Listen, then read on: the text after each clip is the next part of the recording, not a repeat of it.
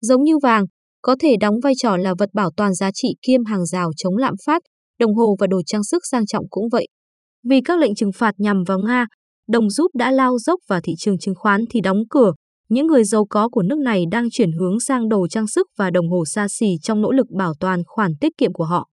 Doanh số bán hàng của các cửa hàng Bulgari tại Nga đã tăng trong vài ngày qua sau khi cả thế giới quay lưng với Nga và dòng tiền tại đây bị hạn chế, giám đốc điều hành công ty Kim Hoàn Ý này cho biết. Ông Jean Christoph Babin, CEO của Bulgari cho biết trong một cuộc phỏng vấn với Bloomberg, trong ngắn hạn, hoạt động kinh doanh đã được thúc đẩy và trang sức của Bulgari được xem là khoản đầu tư an toàn. Khó có thể nói được xu hướng này sẽ duy trì bao lâu, bởi những biện pháp SWIFT được áp đặt lên Nga sẽ khiến việc xuất nhập khẩu trở nên khó khăn hơn. Ngay cả như các thương hiệu tiêu dùng từ Apple đến Nike và các công ty năng lượng khổng lồ biên phòng, Shell và Exxon Mobil Corp đã rút khỏi Nga, cho đến nay, chỉ có các thương hiệu xa xỉ lớn nhất châu Âu là vẫn đang cố gắng tiếp tục hoạt động tại nước này. Bulgari, thuộc sở hữu của tập đoàn quốc tế LVMH, không phải là doanh nghiệp đơn độc. Hãng Cartier, chuyên cung cấp trang sức và đồng hồ, thuộc công ty cổ phần hàng xa xỉ Richemont, hãng Omega của tập đoàn Swatch hiện vẫn hoạt động bình thường, Rolex cũng vậy. Tất cả đều đang tiến hành kinh doanh và cố gắng đạt được lập trường phi chính trị. Ông Bá Bin nói, chúng tôi ở đây là vì người dân Nga chứ không phải vì thế giới chính trị. Chúng tôi cũng từng kinh doanh ở nhiều quốc gia khác nhau trong thời kỳ bất ổn định và căng thẳng dâng cao. Ông Jing Christoph Bá Bin tại văn phòng ở Rome. Ảnh Alessia Piedomenico trên Bloomberg. Giống như vàng, có thể đóng vai trò là vật bảo toàn giá trị kiêm hàng rào chống lạm phát, đồng hồ và đồ trang sức sang trọng có thể giữ hoặc thậm chí tăng giá trong bối cảnh kinh tế hỗn loạn do chiến tranh và xung đột. Trên thị trường thứ cấp, khi một chiếc đồng hồ phổ biến được sang tay, giá trị của nó có thể cao gấp 3, cấp 4 giá bán lẻ ban đầu.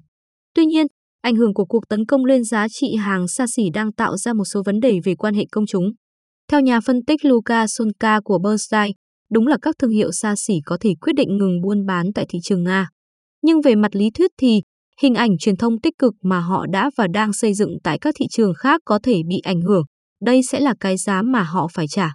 Theo một báo cáo tuần này của Edward Albin và các nhà phân tích tại Morgan Stanley, doanh số từ Nga và các tài khoản Nga ở nước ngoài chiếm ít hơn 2% tổng doanh thu tại LVMH và tập đoàn Swatch, tại Richmond thì ít hơn 3%. Một con số khá là lù mờ. Một phần là do sự chênh lệch thu nhập và sự giàu có của người Nga, số ít tỷ phú tài phiệt có lối sống khác xa người dân thường. Mức lương trung bình hàng tháng ở Moscow là khoảng 113.000 rúp, 1.350 đô la Mỹ theo tỷ giá hối đoái trước chiến tranh và thấp hơn nhiều ở các vùng nông thôn. Người phát ngôn của Swatch Group cho biết công ty đang theo dõi tình hình Nga-Ukraine rất chặt chẽ và từ chối bình luận thêm. Người phát ngôn của Reggemon, Rolex, Hermes, LVMH và Kering cũng từ chối bình luận. Áp lực lên các thương hiệu lớn ngày càng tăng.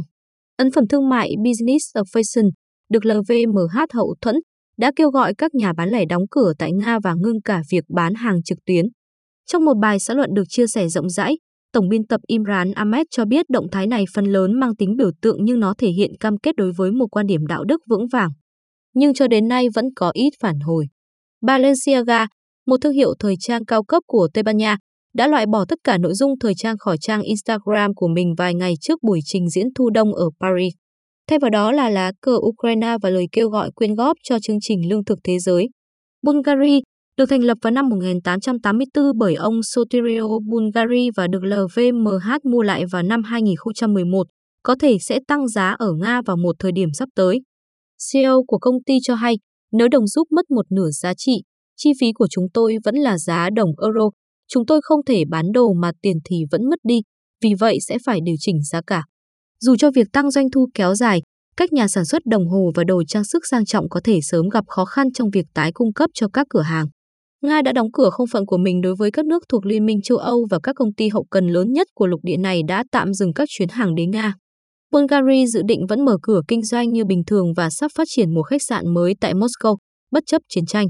Tuy nhiên, nếu cuộc khủng hoảng kéo dài trong nhiều tháng sẽ rất khó để cung cấp thêm hàng hóa và dịch vụ cho người Nga.